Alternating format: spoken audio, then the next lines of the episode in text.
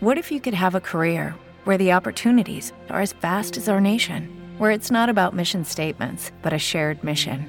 At U.S. Customs and Border Protection, we go beyond to protect more than borders from ship to shore, air to ground, cities to local communities. CBP agents and officers are keeping people safe.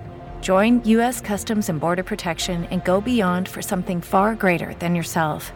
Learn more at cbp.gov/careers. Judy was boring. Hello. Then Judy discovered ChumbaCasino.com. It's my little escape. Now Judy's the life of the party. Oh baby, Mama's bringing home the bacon. Whoa, take it easy, Judy. The Chumba life is for everybody. So go to ChumbaCasino.com and play over 100 casino style games. Join today and play for free for your chance to redeem some serious prizes. chumba ChumbaCasino.com.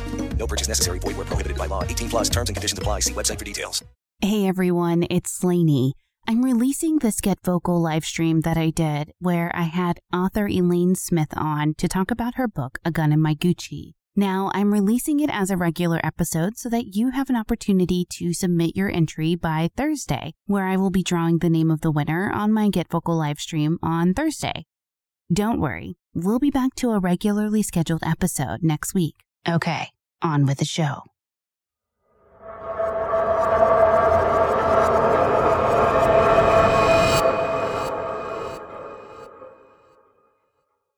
All right, everybody, thank you for joining us for True Crime Thursday on the Get Vocal platform.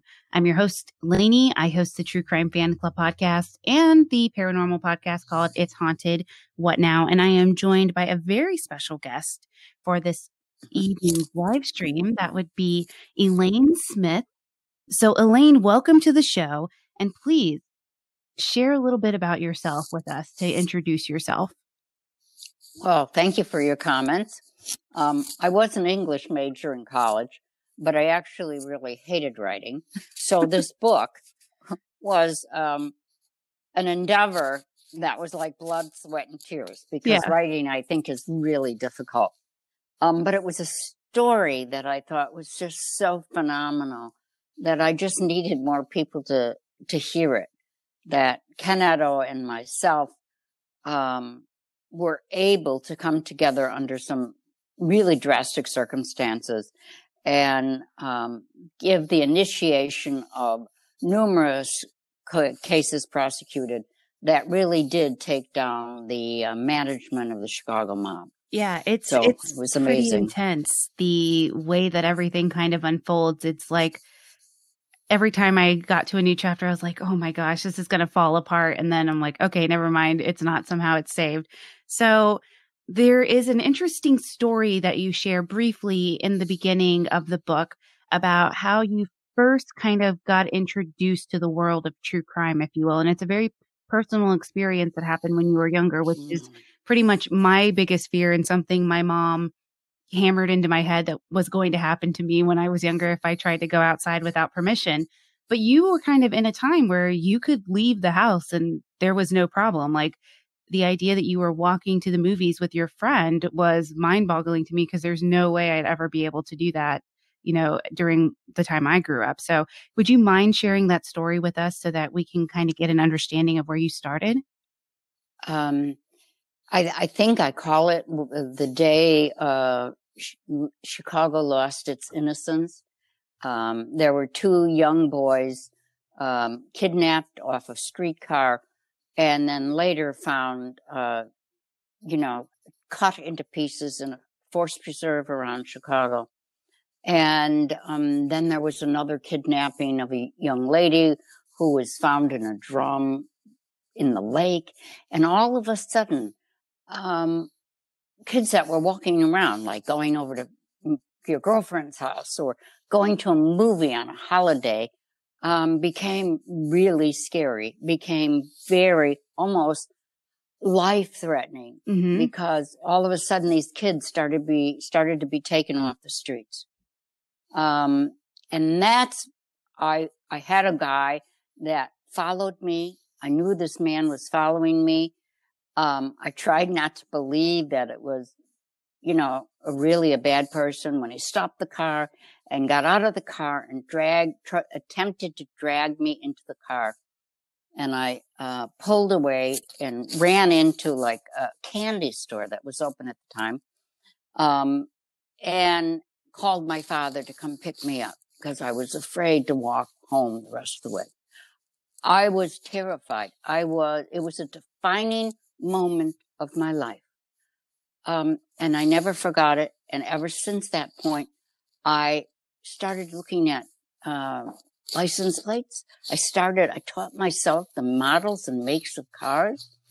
And when I really did become an FBI agent, the people that I worked with, the guys were like shocked when I could call out the city and the make and the kind of car that things were and license plates because it had been emblazoned in my fear and my experience to make sure I got those details down. Yeah, it was a trauma response to something. Yes. And it, it's incredible that that's kind of what happened out of that trauma was something that really helped you in your career and being able to recall those facts quite quickly.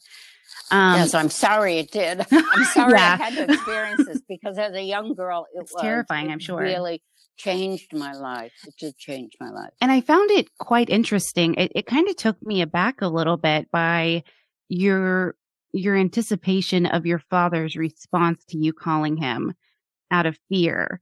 Um, that you were kind of like, oh, he's going to be upset that I called and that I'm scared to go home, I guess. And uh, is was that kind of a norm or something? I I don't know because I know that you know I don't know how the response was then, or if it was like, ah, get yourself home, kid. You know, you live in the city. It was sort of like that. Yeah. Um, it was, uh, we were not, uh, babied. Um, it was a time when, uh, you don't cry. hmm Uh, you hold it in, uh, even for girls. I was going to ask, even for women. yes, even for girls. Um, and, and so, but it did teach me a lesson. Um, my father was very loving, but he was also, there was really a divide between adults and children and what children could expect. hmm And children could not expect their parents to drive and come and get you or leave the house and come and get you, much less take off work. No one took off work. No one went to your assemblies. Uh, um, it was like they were working. They had to work because they had to get food on the table and there was no fooling around. Yeah.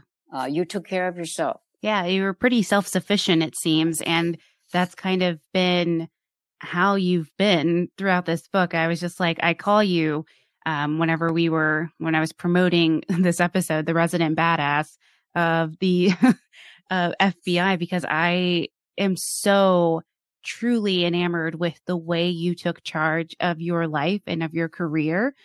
And it, it, it was an interesting jump that you took from being a school teacher to going into the FBI. And uh, once we get to your training in the FBI, I'm going to call out a moment in the book that made me laugh and go, yep, I'd probably say the same thing. But um, can you tell us a little bit about that jump from going to teaching school to now trying to, you know, spar one on one with guys in your FBI academy? Well, I'll tell you how I made the leap because I became a school teacher in the ghetto of Chicago. Mhm. And it was the most violent, uh, threatening place that these children lived in. And therefore the teachers that came into the neighborhood lived in. I had like 43 fourth graders and I was in a mobile unit, Oh, wow. which during the riots was burned. I mean, all my bulletin boards, all my books, all, everything was burned down Oh, because they rioted and burned the neighborhood. Um, and, and I would hear shots fired. I found a dead baby in the garbage can. Yeah. I mean, it was, it was, uh, nothing that the FBI could do to me would ever match the trauma that I had for the years that I taught in the ghetto in Chicago. Wow. It was, uh, if any kids made it out of there, they were, they were miracles because they lived in such violence every day. And you being a teacher, you went into that violence every day. Yeah. Uh, and sometimes it spilled over on top of you. So, um, I think that's what gave me anything that the FBI asked me to do. Oh, well, this is nothing. I was a school teacher, teacher in the ghetto. Yeah. I, I knew what the race riots were. I knew what it was like when Martin Luther King was killed. Uh, what you throw at me is not going to frighten me as much as I was then. At least you give me a gun. Yeah. At least I had a gun when I was a And I get to use teacher. it. I, yeah, was I had a pointer. I mean, you know, big deal. Yeah. Were you ever threatened in any way while you were a teacher? Did you ever become fearful because of an interaction um, where you were like, wow, I don't think I want to do this anymore? Or, Yes, I did. Well, it was it, it was um uh uh the children were incredibly violent. Were Mm. incredibly if you touched if one another child touched a pencil on their desk, their first reaction was to explode because that's what they saw at home. Mhm. Their first reaction was they were I, they were going to hit somebody upside the head. They were going to fight. I mean, it was they were uh, walking an edge of keeping their lives together, which was totally surrounded by violence and not being able to trust the adults that they were supposed to be taking care of them. yeah. I, I can't even imagine how tough that must be, especially probably even today, knowing um, Yes. how the crime rate has escalated in Chicago and probably maybe significantly worse than when you were a teacher then. Yes, I Uh, mean, I think all these people are being shot on the streets, and there are children Yeah. witnessing someone being shot, maybe in the head, wherever, but falling on the sidewalk. And, Yeah. and I can't imagine how traumatic that must be for them. Oh yeah, the trauma's got to be so intense and crazy. Um, so you finally take the plunge and you decide to go to Quantico to become an FBI agent.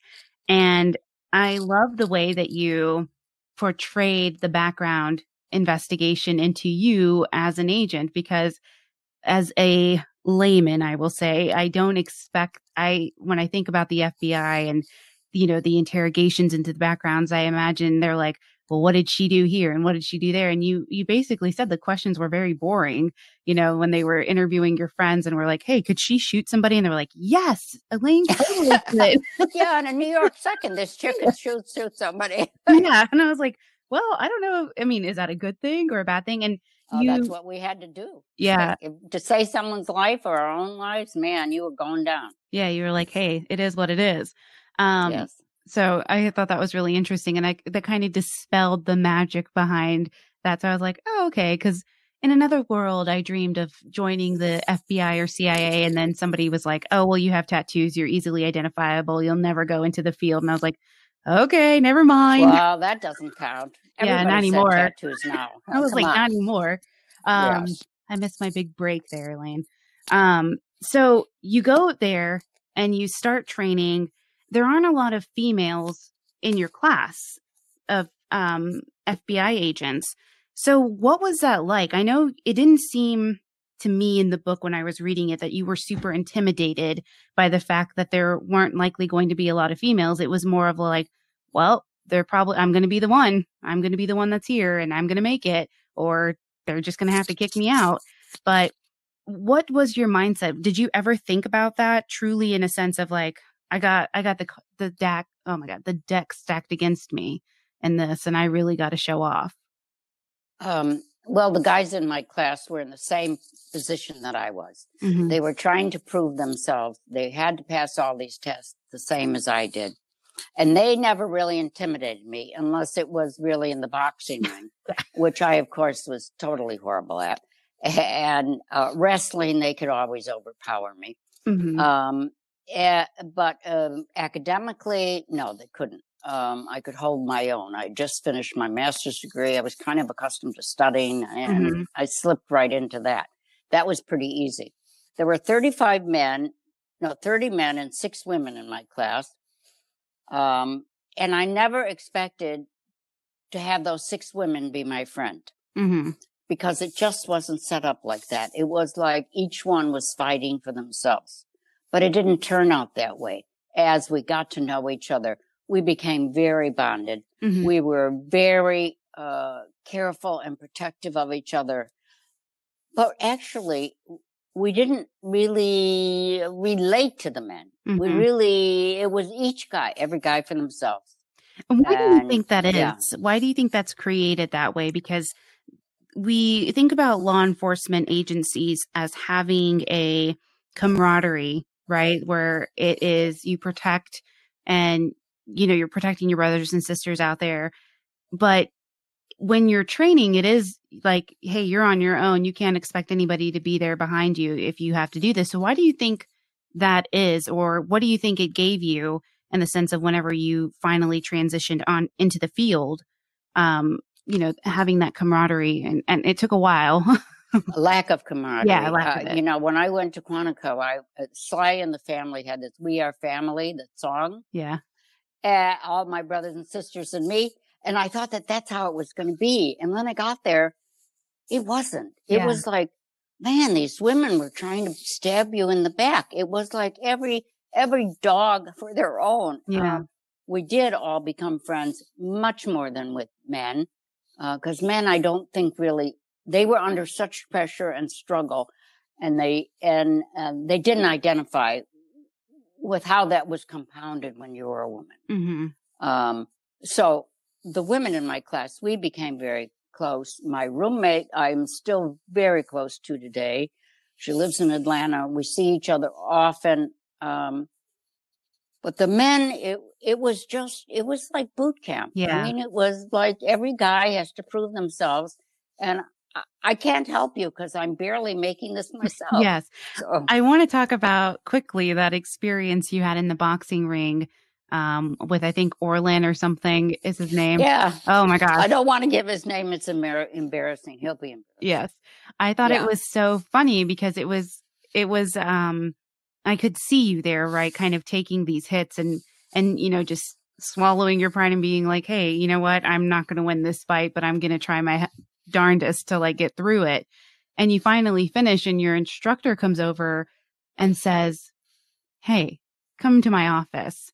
And then can you share with us kind of what you what the conversation was from there? All right. So if any of you, if you have never had, never, been punched in the face, um, it's an experience that is not pleasant and it's very shocking. And particularly if you're a woman, because no one punches you. I mean, I didn't wrestle when I was young. I had an older sister, but she never punched me. Yeah. I mean, we just weren't We did accustomed punch that. people.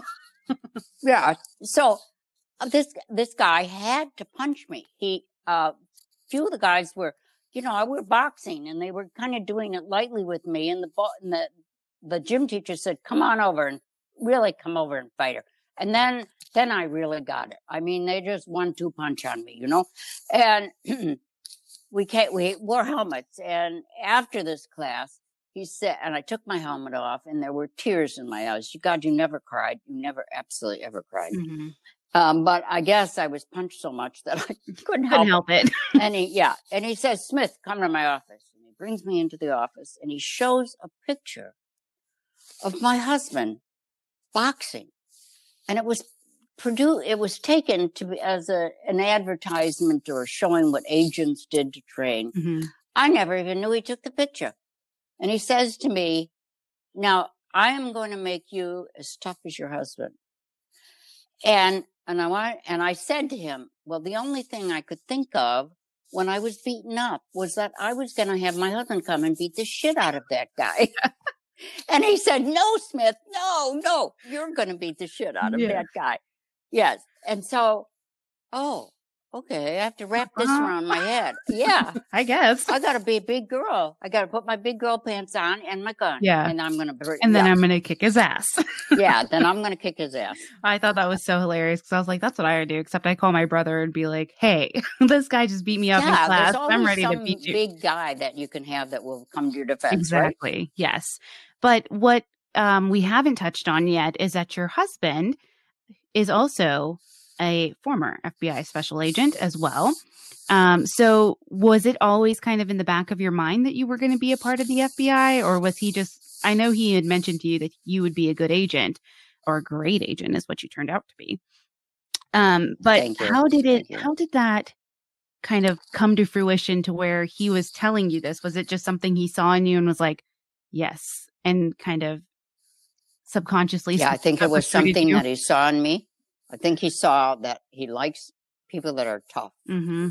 And he saw that I really was tough when I lived through teaching in the ghetto. Yeah. And then every time we were transferred, the FBI transferred him around. I got another teaching job. I was always the one that had to scramble to get a job uh, after he was transferred with the FBI. And he thought that I would make a great agent. And, and many agents asked him, why did you ever do that? Why didn't you want your wife to be an agent?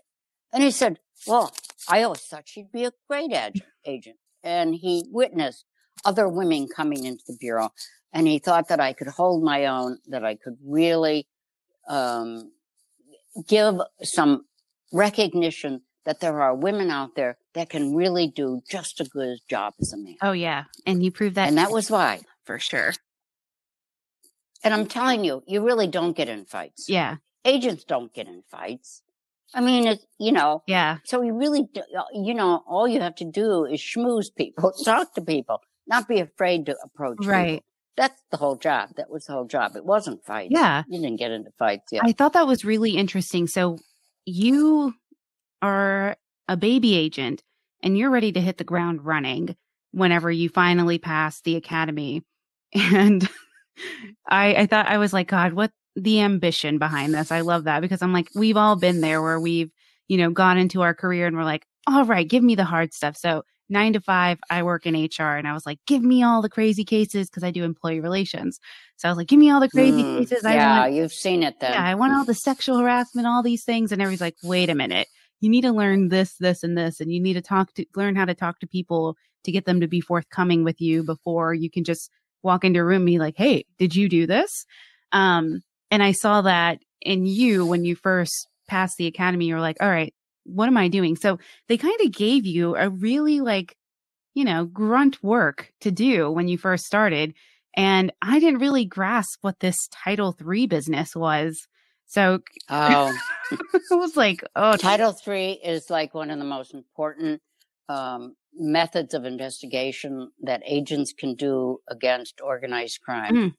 Um, and that's when you wiretap their phones or wire, put a wire in their office Mhm. or in their living room or in their kitchen. And on that, they speak very freely and they talk about their crimes. They can talk to somebody else that's a criminal and they'll say, don't talk on the phone. Five minutes later, they'll start talking about doing a robbery or something. And I mean, it, it's just astonishing. yeah, Um, they rarely use payphones. They use their own phones or the phones, the payphones that were at the places they hung out. So that was where we got a lot of information and prosecutable that they would start talking about the things that they did, the hijackings that they did, the robberies that they did, uh, the muscle that they put on, the Mhm. extortion that they did. So, uh, wiretaps were a very important tool, but they were bloody boring to sit and listen not as exciting as it make Oh. it as they make it seem on TV. Oh no, it's horrible. You sit for like eight hours just listening to these people. Sometimes that's if they get on the phone or if you've got a wire in the building. And then you just ad nauseum this just everyday Mhm. crap. yeah, the day to day rumblings of your life, and you're like, that's not Yes. interesting, but maybe One Piece will be. Um, Well, occasionally it, it, you pays know, off. excla- exclamation of like some robbery they're going to do. Yeah. What they're going to have. I'm going to pause the case right here so you can hear a word from our sponsors.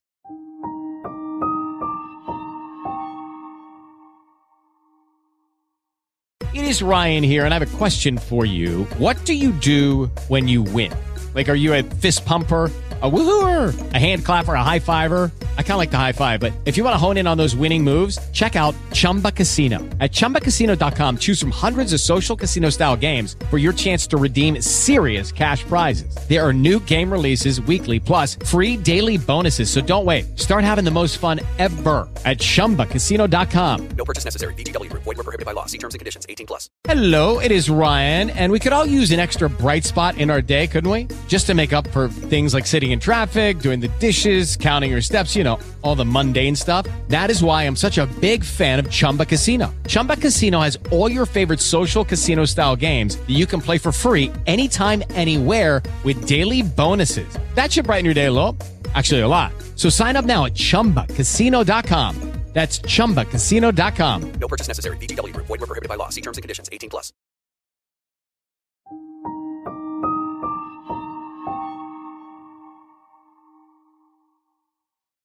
How did you get involved? And I, I'm trying to avoid spoilers in this group because newsflash, we are going to be giving away this signed copy, just so you see it, the signed copy of A Gun in My Gucci to one lucky listener today, or not today, for the next Get Vocal live stream. Um, Elaine was kind enough to sign this for us. So it is an autograph copy, which is super sweet to have. Um, but I don't want to give any spoilers away because I really want people to go and read this book because it is super interesting and truly enthralling. It, it, was something that I couldn't put down, and I was like, I got to see what happens. I got to see what happens, um, because the way you kick this book off is like a gut punch to your, you know, when you're reading your to your imagination. You're like, how did this happen? And how it's kind of dumb luck, really.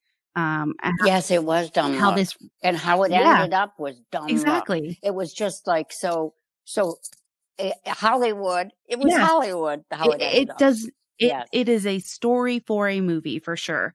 Um, so how did you find yourself? I know this, but how did you find yourself going into the criminal division of looking into kind of this mob activity? How did I find myself? Well, it, it was, um, I thought my, the key to being a good agent mm-hmm was not to sit in the office, but to get out on the street. And I went, I forced myself to talk to one, my thing was you have to talk to one person a day. Oh, geez. you have to meet, you got to knock, knock on a door. You have to talk to one person a day. And it was like, oh, geez, I'm scared. Well, he's going to tell me to go away. I'm, you know, how can I approach the guy that's head of the north side of you know, La Cosa Nostra. Yeah. Uh, but I did, and I did time again. And that really paid off for me because I had approached Ken Eto on three different occasions attempting to flip it. Yeah. And, um, so that was it. I just had, and I went out and I pounded on doors. I talked to people. Um, uh, and it worked. It yeah. worked because you never know you never know when the shit's going to hit them that they're going to need to pick up the phone and maybe they'll talk to that woman. Yeah. That was an FBI agent that just came out of the blue and said, "Can I take you to coffee?" Yeah. That was insane. I was like, "Yeah, sure." Um, how? Oh, they all never. They never drinks for sure. They most of them said, "Yeah." I said, "Can I take you to drink? Have a drink?" Um, the, what can you tell us about Joe? Tokyo Joe, as he's known, um, what would you, how would you describe him and his um, role and involvement in the Chicago mob? Well, he was truly a unique person. First of all, uh, it was a while, uh, months before I realized that he had almost a photographic memory. Mm-hmm. And so he and I could go back on a calendar like three years before and almost pinpoint times that he met with the bosses. Oh, wow. He remembered all of the details. He remembered how much he would put in an envelope to give them the cut. So what Joe was, was a professional gambler and he would play poker. Now these were high stake poker games and high stake poker games are only sponsored by the mm-hmm. mob. I mean, you had to come in with a couple thousand dollars just to get into the game. And in the early years, they were guarded by like the soldiers in the mob, um, like the punks.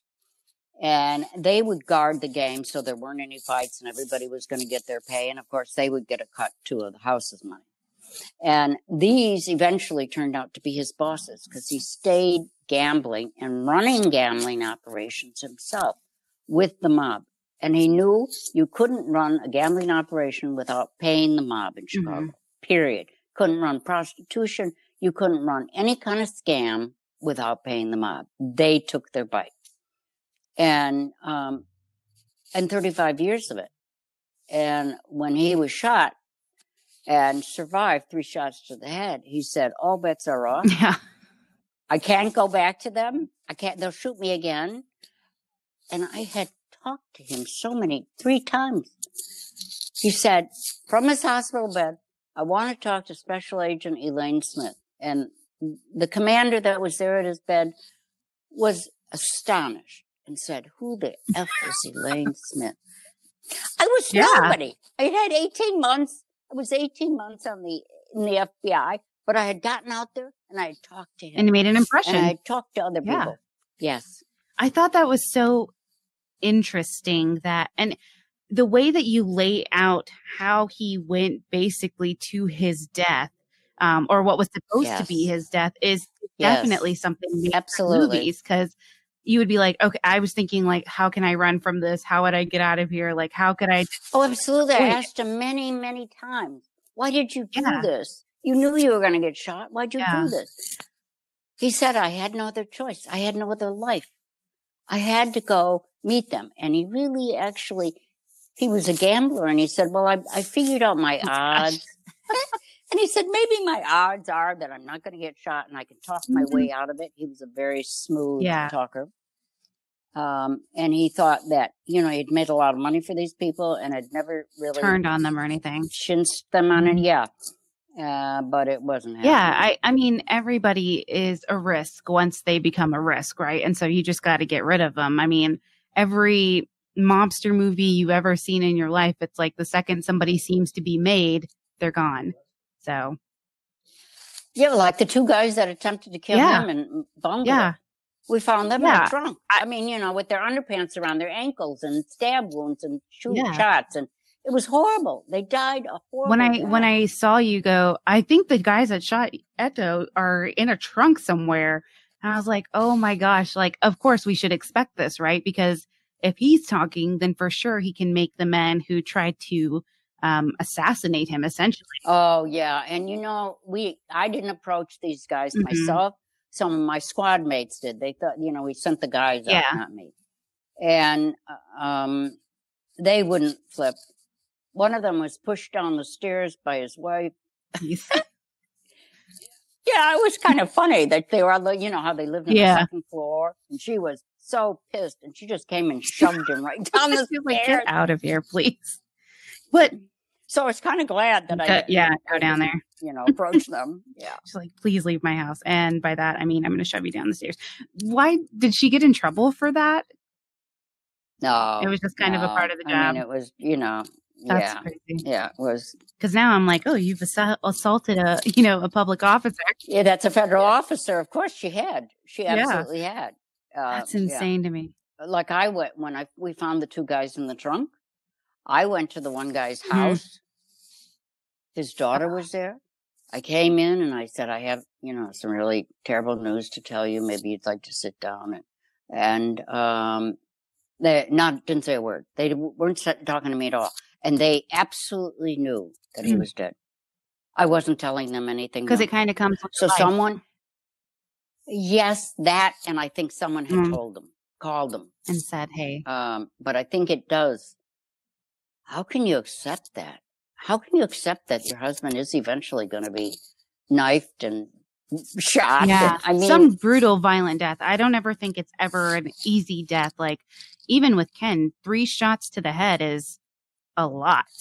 yeah. you know um so uh, kind of going back a little bit what even made you interested in going through the organized crime side of you know the FBI and what what you know prompted you to go that route as opposed to you know the other routes that are available through the FBI I grew up in Chicago.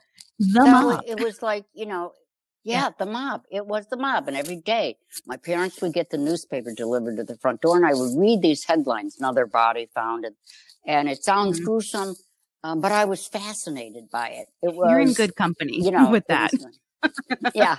I, I just had to, oh gosh, I got to find out about Yeah. these people. Um, and you know, all the mob movies, they glamorize it. And, mo- and it really, I learned that it isn't glamorous unless you're really the Mhm. top boss. There isn't a lot of money. You have to kick up everything. You have to scrounge for every piece of money you get. Um, they're not living a fat life. They really aren't, except Yeah, the high boss. which is another kind of myth that you really dispelled for me during that is that yeah, I was like, why? I mean, they should have all this money and resources available. And it's like, they're like any other Joe Schmo out there working a nine to five.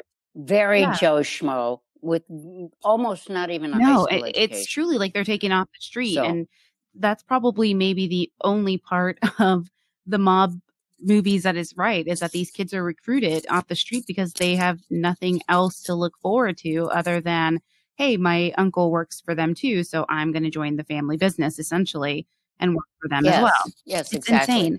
Um, so I don't want to get too involved into the story because it is really interesting and truly, you guys, if you are anxious like I am and don't like to wait for giveaways, um, you can head to thebookshop.org and search for a gun in my Gucci. You get to support a independent bookseller and also buy Lane's book, which is really, really interesting. Um, and if you are a fan of learning about the mob in general, um, and kind of the grandfathers of the mob, I would say the Chicago mob, you definitely want to read this book because it gives you such incredible insights into it.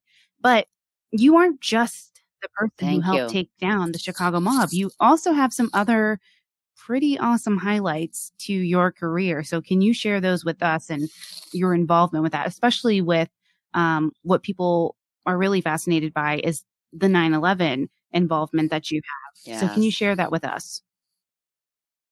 Well, nine. First of all, l- let me tell you that 9/11 was um, one of the most painful uh, things that could have happened to us as FBI agents or people. Um, and I, at that time, was supervising 26 other agents, and we were all in shock because we saw it on television just like everybody else did. And nobody had ordered us anywhere. And I just gathered all of us around. And I said, we're going to solve this and we're going to work from now until we drop. Where nobody goes on vacation. Nobody goes home tonight. We are going to work until we drop to Mhm. solve this. And everybody was, was there. We- It was like all hands on deck. And then I was called into the command center and we started giving tasks to people to try to solve who did this. So at the time I had, I was, uh, categorized as an expert in financial matters and my squad was too. And we were given the leads, one of the leads out of New York to develop the financial backgrounds of the 19 terrorists. We needed to know who sponsored this, who Mhm. paid for this, and follow those leads into like Right. who was behind all of this. And um, and so that is what we started doing. And um, we developed. They all had financial backgrounds here in the United States. Um, we were able to develop those banking interests or credit cards that they had. One had a home wow. mortgage. Really, it was difficult to understand how this happened, but um, that I switched to 9/11 and I left my office for like five months. Um, and actually, no one did my work, and all the files were piled up high all around my office, waiting for me Like, to come back. Hey, welcome to work. Yeah. But when 9-11 happened and afterwards, it was the entire FBI worked 24 hours a day, seven days a week. It was, it was absolutely the biggest push Yeah, we'd ever I had. I can't even imagine. I mean, because it's truly a, an attack on, you know, us in general as Americans, and so it was. I, I was probably I think in sixth grade when it happened, and I didn't understand it um, until, and I still like to this day can't watch anything about it because it's so devastating to me about how great that loss was for us, and you know we had experienced attacks before. We think about the Oklahoma City bombing, the previous um, bombings on the towers, but nothing with this type of gravity or Nothing no, prepared us for absolutely not. And so I think everybody who is, you know, who was alive during that time and was able to witness it in real time, you know, is taken back the second we start talking about 9 11. So, A, thank you very much for your service and helping determine that. Um, and how uh, you don't think about things like that, about how the financials, you know, kind of help trace who financed everything because you're just like, okay, who was responsible for this? But you don't, I wouldn't have thought to think, hey, we should start with, with the money, follow the money trail, you know? So I thought that was, Yeah, I know. I worked drug cases Mm-hmm. with DEA, and they never wanted to have a woman. You know, you can't go out on the buys. You know, like that, da da da da. Uh, and I said, Oh, I just took it off the top of my head. Well, Mhm. I'll follow the money. And it was, I mean, sooner or later, they really, oh, go ask Elaine because she knows where all the money is. And so it was, and it, it um, allowed me a seat Mhm. at the table. Yeah. I, I they didn't want to give me a seat But- at the table. Yeah. I got to have a seat at the table. If I said, well, I'll, I'll empty the garbage cans, you know, and then you find all the um, evidence Yeah. in the garbage can. But can. that's what's so great about your story and how you present yourself is that you basically pull the chair out for yourself and say, Hey, I'm going to sit here now. Hope you don't mind, but if you do, I'm still going to sit here. Um, you did that with your entrance into the organized crime unit. I thought that was pretty great where you're like, Hey, you want to go to breakfast? Then great. I'm going to transfer you over Oh, yeah. you know um and you, i mean i feel like you did that kind of in every step of your career like we talked about earlier some of it was dumb luck i know you had a um, friend who was leaving to go take care of her um, terminally ill father and this kind of landed in your lap too and that kind of catapulted everything that happened in this book that was so like truly making everything a page Yes. turner where you're like okay okay something's going to happen something's going to happen um, and of course we get the tragedies that happen in this book but also the triumphs that you go through in this book I'm going to pause the case right here so you can hear a word from our sponsors.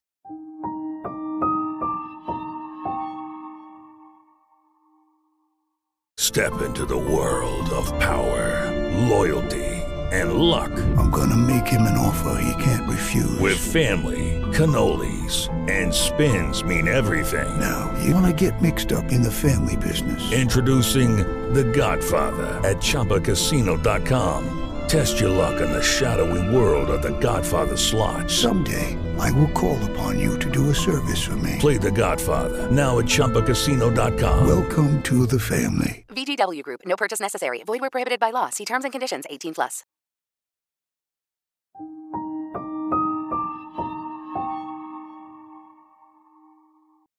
we learn of course of your experience um, and handling in the 9-11 but you also started teaching as a part kind of going back to it and teaching curriculum for interview techniques i believe um, so was that kind of like an easy thing to get back into where you're like okay get back into teaching kind of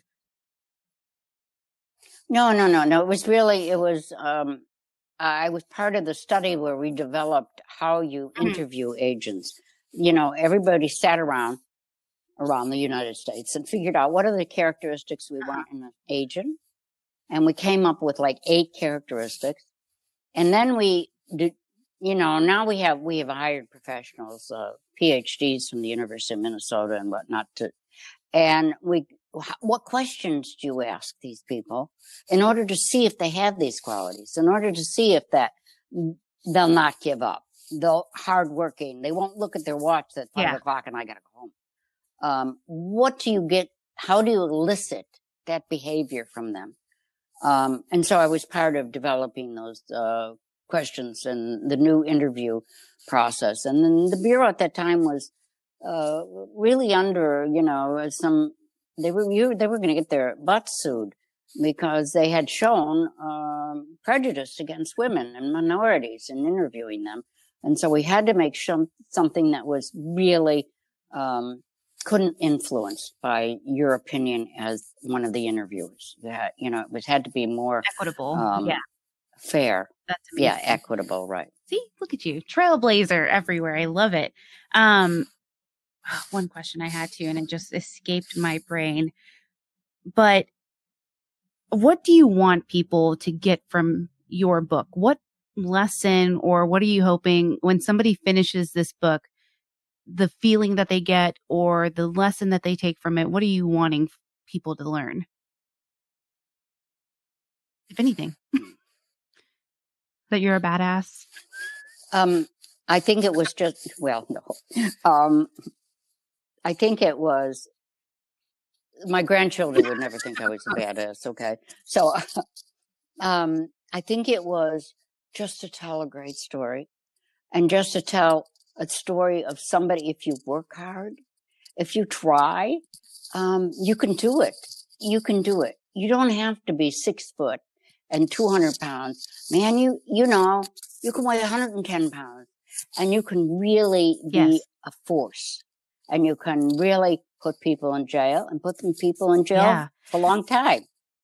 Um, and so there are opportunities for everyone, no matter who you are. We recently covered a case. I, I thought this was interesting because I've really been interested in espionage cases here lately.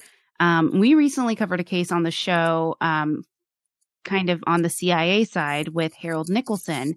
Um, what do you think about things like that? I, I was really confused as to how somebody can go through all the trouble of like joining the CIA, joining the FBI, and then essentially becoming a turncoat, if you will. So what do you think about people who who go through all that trouble? Like think about what you went through to join and the academy to have somebody kind of just throw it all away. Harold Nicholson was one of the uh you know top guys at the CIA or in a really high position and basically sold um secret agent information over to the Russians back in I think the early um 90s and so so what do you what do you have to say about that and you can be candid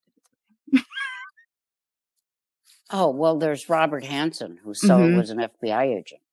he's the one I'm going to cover um, next Yeah, yeah. Yeah. And he, you know, um, Yeah. what do I think of them? I, I think they're total, they're idiots.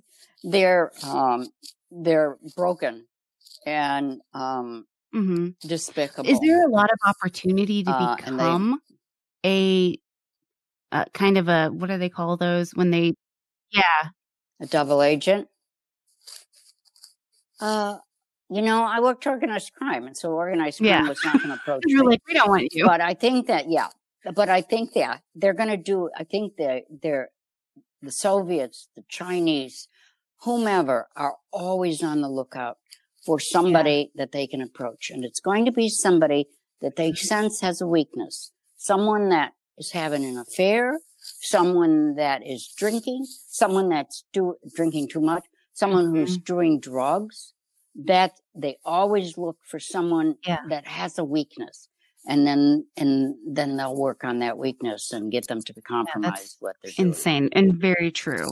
Um, I will open the floor up to questions while I give the giveaway information before we wrap up with Elaine. So if anybody has any questions, go ahead Thank and you. submit those in the chat box there and we'll ask. But in order to enter into the giveaway for Elaine's book called A Gun in My Gucci, you will need to um, send me an email to tcfcpod at gmail.com with the subject EC Gucci um, to make sure you're listening uh, and that you hear that. So, subject EC Gucci and your mailing address, and I will draw the winner at the next um, Get Vocal live stream, which is going to be next Thursday, 7 p.m. Central Time. Elaine, I don't know if you have a huge social media presence or not, but feel free to share where we can find you, where you'd like us to go if we want to get more information. Yes, I have a website. Um, it's a gun in my Gucci. Is that Mr. Smith? yeah, that's that's Tommy. The love of my life, my high school sweetheart. Yes, you want to talk FBI about agent. the, the incident yeah, and re- yeah. recruited the me. incident about how his life was almost gone. Just real Oh, quickly, yeah. if you want. At 36, I uh, he was shot uh, in the abdomen uh, in a training accident, and he developed peritonitis, which is a, uh, an inflammation or infection uh, bacteria in the peritonital uh, lining Mhm. of your abdomen, and um, it almost killed him. And it was very lucky we had a very brilliant surgeon at the University of Chicago who operated on him three times and um, everybody pitched in. He had to have blood and the blood would come in. It was donated by people and I would say to him, Oh, that's Roger Nielsen's blood that you're getting because everybody Oh, donated yeah. blood because he needed blood. And it, it was a, a, terrible experience. Um, but it also showed love Yeah, that people it's incredible, him, and so. tr- he the way that you represent him, your relationship in the story, and the way that he supports you. I love that he joined you kind of going out on this first call. And I was just talking to Tom and Oh, you were like, God. I don't know if he knew that you're just my husband.